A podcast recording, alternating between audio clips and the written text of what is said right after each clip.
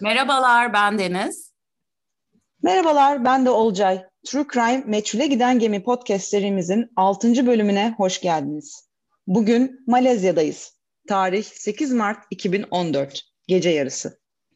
Malezya Hava Yolları'nın birdenbire sırra kadem basan MH370 sefer sayılı Pekin uçağının izini süreceğiz.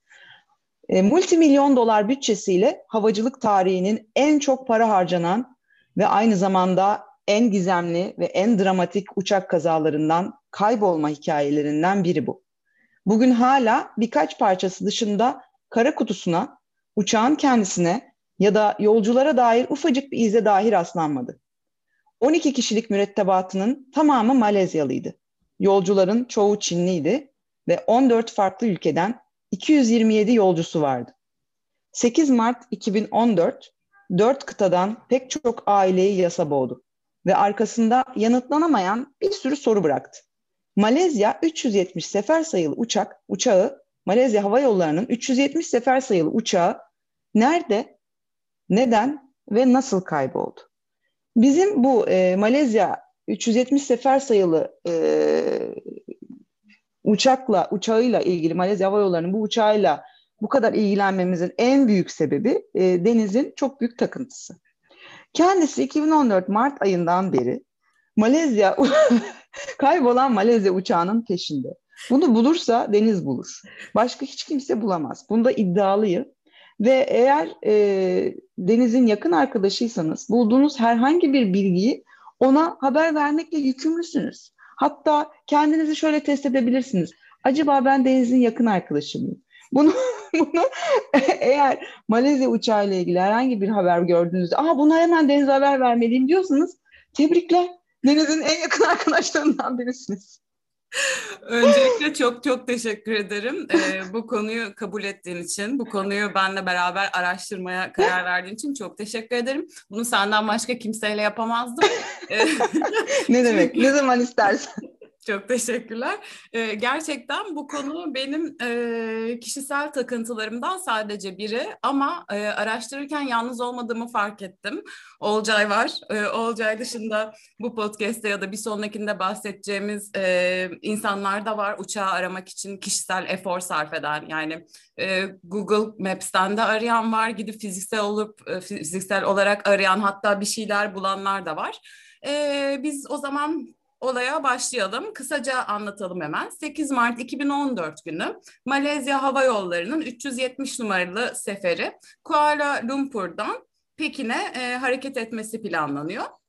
12.35'te gece yarısı 12.35'te e, kalkması planlanıyor ve küçük bir rötarla gece 12.42'de uçak kalkıyor. E, uçakta iki pilot, 10 uçuş görevlisi, 227 yolcu bulunuyor. Ee, normalde 5 saat 24 dakika sürmesi planlanıyor bu yolculuğun ve fazladan yakıtı da var. Yani yaklaşık 7,5 saatlik bir yakıta da sahip uçak. E, bu normal karşılanıyor. Yani uçaklarda böyle bir fazla yakıt bulunuyormuş e, her olasılığa karşı. E, uçak Boeing 777, 11 yaşında bu uçak. E, bilinen bir arızası yok. E, uçak kalkıyor ve e, 37. dakikasında Vietnam hava sahasına girmeye çalışırken Malezya'dan çıkıp oraya girerken pilotun son mesajını e, duyuyoruz. E, iyi geceler diyor. Bundan sonra da e, uçak tabiri caizse kayboluyor. Evet ortadan tam anlamıyla yok oluyor. E, ve e, 18 dakika sonra bu yok oluştan 18 dakika sonra Vietnam tarafı Kuala Lumpur'a e, haber veriyor. Diyor ki sizin tarafınızdan bir uçak sizin hava sahanızdan bizim hava sahamıza bir uçağın girmesi Fakat öyle bir uçak girmedi diyor. E, Kuala Lumpur'dakiler e, de şöyle söylüyorlar Vietnam'dakilere. E, Kamboçya'da olması gerekiyor o uçağın diyorlar. Yani adeta bir İBB e, takipçisi gibi bakmadan e, herhangi bir sinyali izlemeden sadece işte şimdiye kadar Kamboçya'ya varmıştır diyorlar e, Vietnam hava sahasındaki görevlilere ve bunu e, umursamayıp hayatlarına devam ediyorlar. Ta ki e, ortada bir sorunun olduğu artık ayan beyan ortaya çıkıncaya kadar. Çünkü e, ne Kamboçya'da ne e, Vietnam hava sahasının ilerisinde ne de e, Pekin'e doğru herhangi bir o rotada e, bu uçağa doğru bu uçakla ilgili herhangi bir ize rastlanmıyor ve e, Pekin'de artık yavaş yavaş şey başlıyor e, gecikme sinyalleri verilmeye başlanıyor e, MH370 sefer sayılı uçak hakkında. E, normalde e, Hava Arama Kurtarma Koordinasyon Merkezi'ne bir saat içerisinde haber verilmesi gerekirken e, alt, sabah saat 6.32'de yani e, olayın aslında ortaya çıkmasından yani e, Vietnam'ın o ilk arayışından sonra 4 saat geçmesine rağmen herhangi bir e, acil durum bilgisi verilmiyor ve e, ancak bundan sonra e, artık uçağın resmen kaybolduğu e, kabul ediliyor ve aslında ama yani ortadan yaklaşık bir 5 saat geçmiş oluyor ki bu da e, nasıl ki bir insanın e, ortadan kayboldu, kaybolan bir insanın hayati e, yani kaybolan bir insanla ilgili bir iki saat içerisinde bir, o bir, ilk bir iki saat çok önemliyse hayatı tehlikesi açısından e, yani bu çok çok hızlı giden bir uçak içinde aynısı söz konusu. E, bundan sonra neler oluyor? Bundan sonra e, ilk e, Malezya hükümeti e, şöyle söylüyor. İşte en son sinyal Malezya ve Vietnam arasında Güney Çin Denizi'ndeyken alındı. Çünkü işte en son orada kaptan e, iyi geceler e, demişti hava sahasını çıkar, hava sahasından çıkarken. Bunu da hani ufak bir şekilde söyleyelim. Bir hava sahasından çıkarken iyi geceler deniyormuş. E, bunu ben bilmiyordum. Bunu araştırırken öğrendim. E, diğer hava sahasına girerken de günaydın diyormuş kaptanlar. E, dolayısıyla Malezya'dan çıkarken iyi geceler demiş ve orada son sinyali orada alıyorlar. E, ve böylece Güney Çin Denizi'nde dört gün süren bir araştırma başlıyor. Fakat tabii ki e, orada herhangi bir şey bulunamıyor. E, daha sonra e, tabii olaya uluslararası e, denizcilikle ilgilenen kuruluşlar ve işte ülkeler de dahil olmaya başlıyor. Zaten e, Malezya'nın kendisi de destek talebinde bulunuyor ve e, daha başka nerelerden biz bu sinyali e, tespit edebiliriz diye bir araştırma yapılırken e, Inmersat yani Uluslararası Denizcilik Uydusu'na başvurma kararı alıyorlar. Tabii ki bunu yapan Malezya değil sadece Avustralya'dan e, gelen bir talep olduğunu hatırlıyorum e, araştırmalarımdan. E, ve böylece e, şu araştırılıyor. E, burası biraz fazla teknik. Yani orayı en e, anlaşılır halde anlatmaya çalışacağım. E, burada artık hem askeri radarlara e, başvuruluyor e, o ilk hani sadece e, uçaktan gelen sinyali izlemek bir kenara bırakılıyor. Oradan bir şey çıkmayacağı anlaşılıyor çünkü. Hem askeri radarlara hem de uydu ile e, yani bu işte uluslararası denizcilik uydusu ile e, uçak arasında kurulan e, bu yani şey flash gibi olan yani böyle tek bir bipleme gibi gözüken e, sinyallere bakılıyor ve orada yani çok çok geniş bir halka çıkıyor tabii ortaya. Yani e, çok net bir lokasyon belirt bulamıyor bu uydu. Sadece son böyle son kendisine gelen sinyal. Bu herhangi bir şey de olabilir. Yani işte kokpitten gelen bir e, ufacık bir sinyal işte e, telefon açılan bir telefon gerçi açılan bir telefon yok ama e, yani gerçi şey daha sonra anlatacağız yardımcı pilotun bir açma girişimi var bir iPhone 5S galiba şeyi vardı en ufak şeylerden bile kendisine bir şey çıkarıyor. Bu uçaktan geldi bu sinyal, bu uçaktan geldi bu sinyal diye bir veri alıyor. E, bütün bunlar incelendiğinde tam yedi tane halka ortaya çıkıyor. Dünya haritasını gözünüzün önüne getirin. Geniş ortada bir ortaya Malezya'yı koyun. Onun çevresinde çok geniş ve çaplı yedi halka ortaya çıkıyor. Ve en son yani detaylara geçiyorum burası çok gerçekten karışık. Ee, en son bir e, yay da karar kılıyorlar. Kuzeyde Kazakistan'a düşüyor bu yay. Güneyde de e, Hint Okyanusu'na düşüyor ve e, buradan sonrasının detaylarına daha sonra gireceğiz. Çünkü işte bu e, belirlenen yaylardan yola çıkarak e, biz aslında uçağın e, hikayesini yazacağız birazdan. Ama şimdi e, biraz uçağın içerisine girelim. Yolculara ve e, kaptanların detayına bakalım diyorum. Evet biraz yolculardan bahsedelim. Zaten e, uçaktan ilk haber alınamadığında e, doğal olarak uçağın düştüğünü ve bir terörist saldırı, oldu, saldırı olduğu düşünüldüğü için yolculara hızlıca bir bakılıyorlar, bakıyorlar. E, Interpol ile beraber bakılıyor. E, kimler bu yolcular? Ağırlıklı olarak Çinliler var. 153 adet e, Çin vatandaşı, 50 Malezyalı, 7 Endonezyalı, 6 Avustralyalı ve e, Hintliler, Fransızlar, Amerikalılar, Kanadalılar, İranlar e, yani bir sürü farklı ulustan insanlar e, var bu uçakta. Dikkatimizi çeken e, şöyle bir durum var. E, 100 kişi bu uçaktaki insanlardan 100 tanesi bilim insanı aslında şey aktarmayla Avustralya'ya gidecekler. Çünkü uluslararası AIDS Derneği ile ilgili bir etkinlik var. Ama bu herhangi bir terörizme dair bir şey değil. Yani sadece uçaktaki insanların çoğunluğun ortak bir durumu diyebiliriz. E, iki tane İranlı var uçakta. Interpol baktığında ilk başta onların sahte pasaportta olduğunu fark ediyorlar. İşte direkt e, işte Müslüman, İranlı ve sahte pasaport olunca tabii ki işte terörist mi diye düşünüyorlar. Klasik yani saçma sapan bir ırkçılık. E, Oysa ki bu insanların sığınmacı olduğu ortaya çıkıyor. O yüzden yani İran rejiminden kaçıp başka bir ülkede yeni bir e, hayata doğru yolculuk e, yapıyorlar aslında.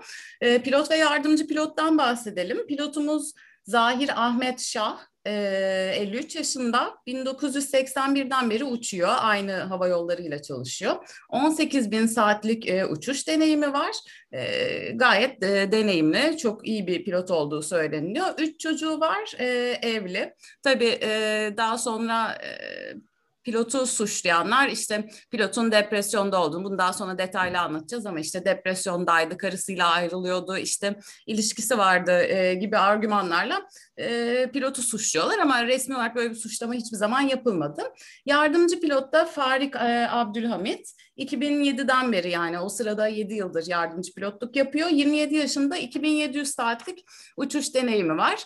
E, şunu da belirtmek lazım. O gün gökyüzü açık, herhangi bir hava durumu yok. Pilotla yardımcı pilot arasında da herhangi bir gerginlik ya da bir sıkıntı olduğu da gözlemlenmiyor. Evet, e, uçağın içi aş- aşağı yukarı bu şekilde. E, şimdi şeye geçelim mi? E, Deniz ne diyorsun? Artık rotamızı döndürelim mi? Evet, kesinlikle. Yavaş yavaş döndürelim değil mi? Şimdi son e, benim o kaldığım yerden devam ediyorum. E, bu veriler yani askeri radar e, ve uydudan alınan veriler neticesinde ve tabii e, ya bu bu e, soruşturmaya havacılık tarihinin en iyi isimleri dahil oluyor bu arada. Yani her alanda çok e, bilgili bütün eğitmenler, işte pilotlar, aklınıza gelebilecek en en en iyiler e, dahil. Zaten hani bu yüzden de e, bu arama süreci çok çok çok pahalıya e, geliyor. Ve en son e, şu şekilde bir rota e, izlediği e, kabul ediliyor. Malezya'dan çıkıyor, e, Malezya hava sahasından çıkıp Vietnam hava sahasına girerken, bu arada bu sırada da şöyle bir şey yapıyor.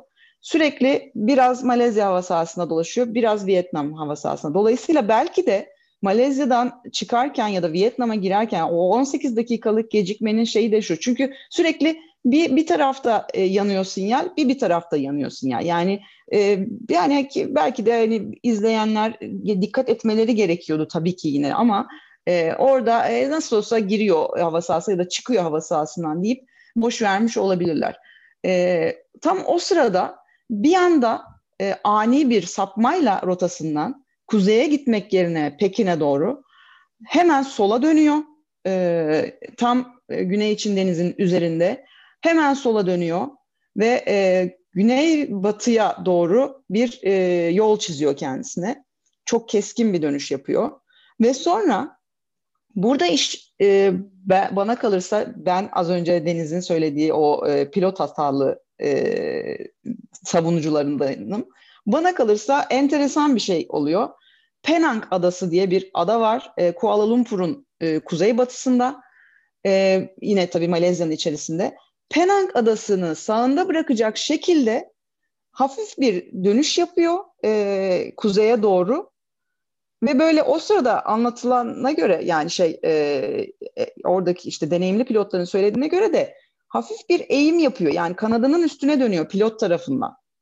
Dönerek daha sonra tekrar Andaman Denizi'ne doğru gidiyor ve ondan sonra dümdüz bir şekilde ilerleyip e, Hint Okyanusu'na doğru devam ediyor. E, ve işte oradan da e, Hint Okyanusu'nun ortasında e, tamamen e, onunla olan bağlantımız asker, askeri radarında bağlantısı tamamıyla kesiliyor. Penang Adası'nı neden bu kadar çok vurguladım? Çünkü Penang Adası e, kaptan e, Zahari'nin doğup büyüdüğü yer. E, dolayısıyla sanki orada ufak bir veda var. Bunu daha fazla tabii ki detaylandıracağız. E, ve benim bence çok e, romantik bir an o. Yani tabii pilotu suçlamak en kolay şey değil mi? Adam ölmüş. Arkasından, Arkasından zaten, atıp tut. Yani yok adaya veda ediyor. Ya tabii ki şey. E, resmi... hoş değil. Biz sizlerle beni dinlemek zorundasınız. Ben sizi dinliyorum. Şimdi, e, resmi İlk bir defa suçlama... ayrıştık bu arada değil mi? Yani bu konuda evet, ayrışıyoruz. Şey, gerçekten taban tabanı zıt düşünüyoruz. Tabii ki detaylara girdiğimizde bahsedeceğiz ama e, şöyle bir gerçek var bu arada. Gerçekten e, rotadan e, tam zıt tarafa 180 derece yapılan dönüşün otopilotla yapılmasının mümkün olmadığı söyleniyor. Evet. Yani bu e, gerçekten ya pilottur ya da yardımcı pilottur bir şekilde rotadan çıkmayı ve e, bunu haber vermemeyi yani tabii o sırada uçakta ne olduğunu bilmiyoruz ama bir şekilde bu bir gerçek. Yani burada çok fazla e, karışan durumlar olabiliyor bu hikaye e, pardon kazayla ilgili. Çünkü çok fazla hikayeleştiriyorlar aslında internette çok acayip şeyler var. Yani uzaylıların kaçırılmasından işte e, aslında Kuzey Kore kaçırdı uçağı falan gibi çok Evet evet öyle var. şeyler de var. Ama ya bazı... bu arada bu manevranın bu 180 derecelik manevranın e, deneyimsiz bir pilot tarafından yapılamayacağını da söylüyor e, bütün e, işte deneyimli pilotlar. Evet, o kadar evet. hani bilemiyorum ama hani o e, öyle de bir detay var söyledikleri. Yani yardımcı pilot şu anda. Onu gerçekten pilot yapmış gibi gözüküyor aslında ama bu evet. tabii ki bir şey bir anlama e, ifa bir anlama gelmiyor bence. Ee, şöyle bir şey var bu arada. Normalde e, uçağı ararken e, nereye bakıyorlar? İşte denize, karaya falan tabii ki bakıyorlar. Ama aslında uçağı bulmak için yüzey kalıntılarına bakıyorlar ve önemli olan şey bu ki e, hiçbir yüzeyde kalıntı bulunamıyor. Yani bu uçak uçakla ilgili bir yıl boyunca hiçbir ize rastlanmıyor. Tamam ilk başta yanlış yerde arıyorlar e, ama daha sonra e, Olcay onu anlatır daha detaylı da tekrar bakılan yerde de hiçbir şey bulunmuyor. Yani e, diyeceksiniz ki işte akıntı vardı Hint Okyanusu işte 20 Türkiye kadar bilmem ne falan ama hiçbir şey bulunmuyor. E, bu bu arada bu olayın önemli olma nedeni yani en büyük uçak gizemi olma nedeni e, tamam daha önce e, bulunmayan uçaklar var. Daha dün listeledim 10 tane falan bulunmayan uçak var. Yani e, evet 21. yüzyılda da kayıp bir uçak bulunamayabiliyor ama her zaman bir motivasyon bulunuyor. Bu bir terör oluyor, uçakta bir e, aksaklık oluyor. İşte e, pilotun bir motivasyonu oluyor uçakla ilgili uçağı düşürmek için. Ama bunu e, en büyük uçak gizemi yapan e, dosya e, şey olay bu. Burada hiçbir neden yok. E, evet şey e, şeyi atladım onu anlatayım bir tek. E, bu ilk dört günde hani Güney Çin denizinde aratmıştı Malezya hükümeti. Orada üç tane yakıt ya denizin üzerinde böyle bir yakıt sızıntısı olduğunu görüyor ve şey diyor işte Aa, doğru yerde arıyoruz e, diyor fakat hemen çok kısa bir ya bir tek hani o öyle bir şey gözüküyor deniz yüzeyinde fakat onun hani çok kısa bir sürede e, bir gemiden sızdığı e, ortaya çıkıyor. Yani sonuç olarak bu e, tabii çok detaylı bir arama süreci başlatılıyor ve yani şöyle bir e, not aldım, e, notumu bulabilirsem. 2009'da e, Paris e, Paris'ten kalkan Rio de Janeiro'dan ile Paris arasında seyahat eden Air France 447 sefer sayılı uçağın uçak da Atlantik'te düşüyor. Onun kara kutusuna falan da ulaşıyorlar yani onu e, şey yapabiliyorlar. E, bunu bulmaları bile e, yani tamamen düştüğü yeri de biliyorlardı bunu araştırırken. iki yıl sürmüş. Dolayısıyla hiç bilmedikleri yani kocaman bir halkanın içerisinde ve Hint Okyanusu'nda bu arada Hint Okyanusu da yani en vahşi e, ve yani e, yani dizginlenmesi en güç okyanuslardan biri. Oraya zaten bölgeye ulaşmaları da çok e, zorluyor onları. Ya böyle bir yerde arama e, çok çok zor e, bir şey. Zaten dört günde geçmiş yani. O kadar hızlı bir şekilde oraya ulaşmıştır ki o uçak. Dört gün içerisinde kim bilir hani nasıl bir e, şeye maruz kaldı. Özellikle de hani hava durumu ve denizin durumu e, buna elverişliyse. Ee, ve e, şöyle Deniz sen. Çok pardon araya girip şeyi söylemek istedim. Ee, bu arada Hı. ilk başta Güney Çin Denizi'nde 7 farklı ülkeden 34 gemi ve 28 uçak e, bu uçağı arıyor. E, daha sonrasında da evet. yeni alan belirlendiğinde e, bu gemilerin oraya gitmesi yanlış hatırlamıyorsam iki günü falan alıyor. Yani o kadar uzak mesafeden bahsediyoruz.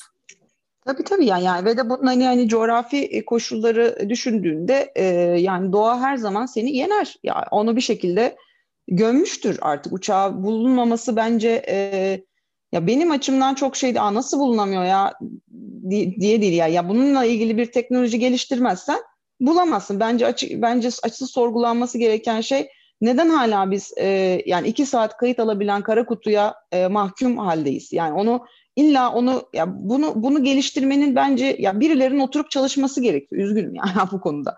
Bunda da hani ya bilmiyorsun ahkam kesiyorsun oturduğun yerden demesi kolay ama ya çok hayati bir şey insan hayatı söz konusu burada. Ee, yani 239 insanın şimdi şeyini kim verecek hesabını kim verecek? Yani bir insanın ya bence bana kalırsa bir pilot e, hani kafayı kırdı diye e, 239 insan ve onun bir sürü e, tanıdığı, ailesi, sevdiklerinin hesabını şimdi kim verecek? Biz hani daha kara kutuya ulaşamıyoruz. Ulaşsak da zaten iki saatlik kayıt. iki saat değil mi alabildiği kayıt? Ee, 30-40 günlük bir evet. e, şarjı var. E, 30-40 gün yetiyor e, şarjı. Alabildiği kayıt süresi de iki saat diye biliyorum. Yanlış biliyorsam üzgünüm, e, özür dilerim. Fakat ben öyle hatırlıyorum. Yok yok öyle bir şey. Yani e, ben de bu arada uçak kazalarında bir refleks olarak hep yani hepimiz gibi ama kara kutu var, kara kutu ortaya çıkar diye düşünüyoruz ama yani Hint Okyanusu'ndan bahsediyoruz. Yani kara kutu evet. ortaya çıkmayacak. Ha şöyle bir şey var bu arada. E, yeni teknolojilerle beraber işte bu e, kara kutu şeyde de e, okyanusun altında da e, muhafaza olacak şekilde e, tasarlanıyor aslında. Bir şekilde e, o yapılabiliyor ama yani Olcay'ın dediği gibi pil ömrü o zamanlar maksimum 40 gün. Yani sen zaten ilk 6 gün yanlış yerde arıyorsun sonra yeni yere gitmen e, belli bir süreyken kara kutunun bulunması imkansız. E, bu arada evet uçağa ulaşmak için e, yapılan e, o, o sırada yani ertesi sabah bazı şeylerden de çok kısa bahsetmek istiyorum.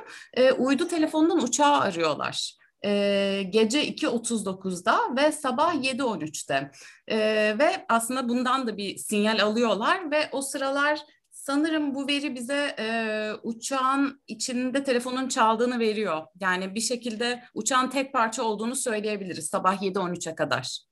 Evet evet zaten işte bu o arama sinyali de o şeye e, uluslararası denizcilik uydusuna gönderilen verilerden biri diyebiliyorum. İşte şey o da oraya bir yani data olarak girmiş diyebiliyorum. E, yani sonuç olarak böyle bir e, çok uzun süreye yayılan bir e, arama süreci başlıyor. E, hiçbir şey elde edilemiyor. Arada sırada e, bulunan bazı parçalar var. Onu hani detaylandırırız. E, fakat e, şunu an, şu anlaşılıyor tabii herhangi bir patlama izi yok. Ortada bir onunla ilgili verilmiş bir sinyal yok. Acil durum e, ikazı işte sinyali e, ya da işte haber haberi gibi bir şey yok uçaktan gelen. Yanmayla ilgili bir şey yok. Hani genelde ilk akla gelenlerden biri de yanma. E, hani belirlenemeyen bir parçadaki üç yanık izi varmış sadece hani onun haricinde. E, ve sonuç olarak 2017'de e, bu arama süreci askıya alınıyor. Bu, bu sırada 120 bin kilometre karelik deniz yatağı incelenmişti ve hiçbir şey bulunamamıştı.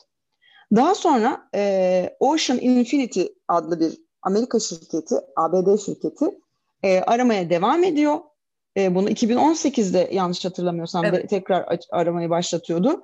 Fakat e, bir yılı aşan aramanın sonucunda yine e, tek bir adım bile ileri götüremiyor e, bu arada e, aslında e, aramaya da artık teşvik etmiyorlar. Şöyle bu Ocean Infinity'ye diyorlar ki ancak uçağı bulursan paranı alırsın. Yani e, e, bu tabii, evet. e, gemideki 60 personel ve e, pardon 8 denizaltı ve bunun içindeki 60 personel aslında bunu e, pro bono olarak arıyor. Yani bir ücret almadan gerçekten e, öylesine arıyorlar yani.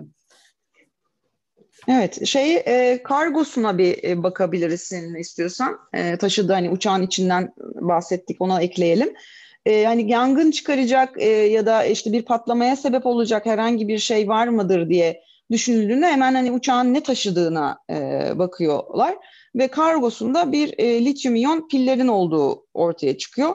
Bu daha sonra işte birçok birkaç uçak kazasını da sebep olmuştu e, lityum iyon pillerin patlaması.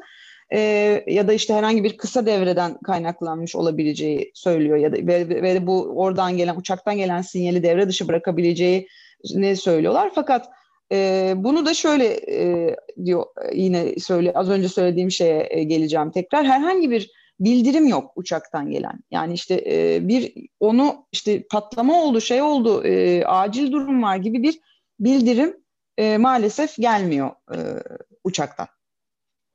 Evet, e, aslında bilinen gerçekler sanırım bu kadar. Yani bir tek şeyi ekleyebilirim Deniz.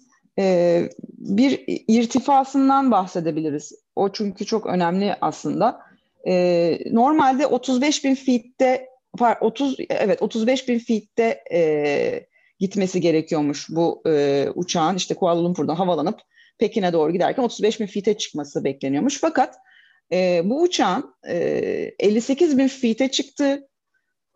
Dolayısıyla e, çok hızlı bir şekilde kabin basıncını düşürdüğü ve hızlı kabin basıncının düşürmesi ne demek? Tabii oksijen azalması demek. Oksijen azalınca da hemen oksijen maskesi çıkıyor. Fakat o da onun da 15 dakikalık bir oksijen ömrü var ki o da yükseldikçe zaten onun ömrü de azalıyor.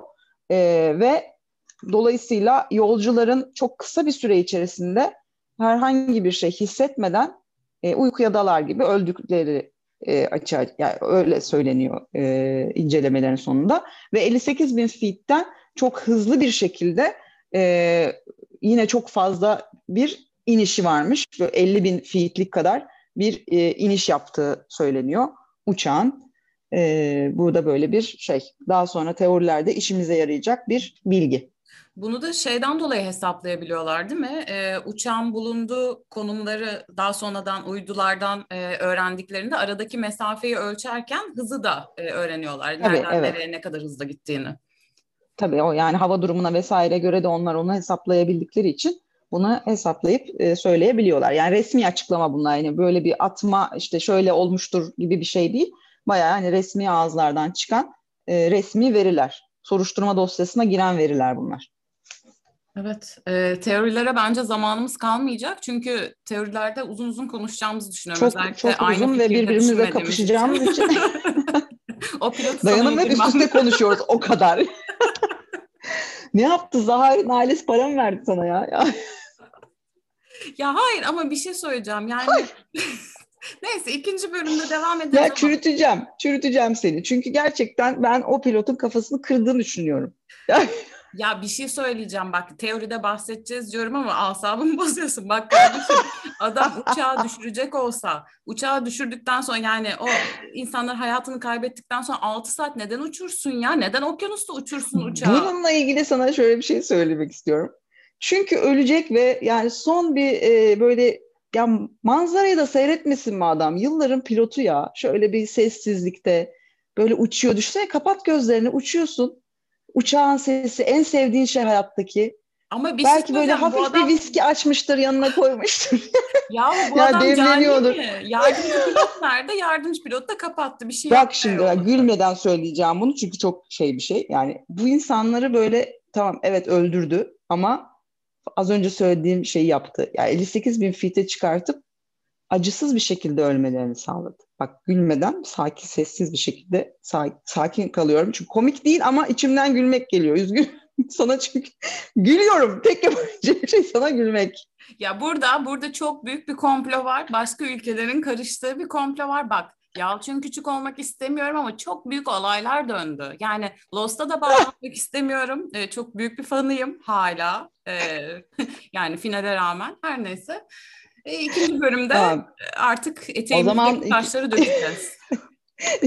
Haftaya Rasim Ozan olarak geri döneceğim. Bu bölümün sonuna geldik. Görüşmek üzere. Görüşmek üzere.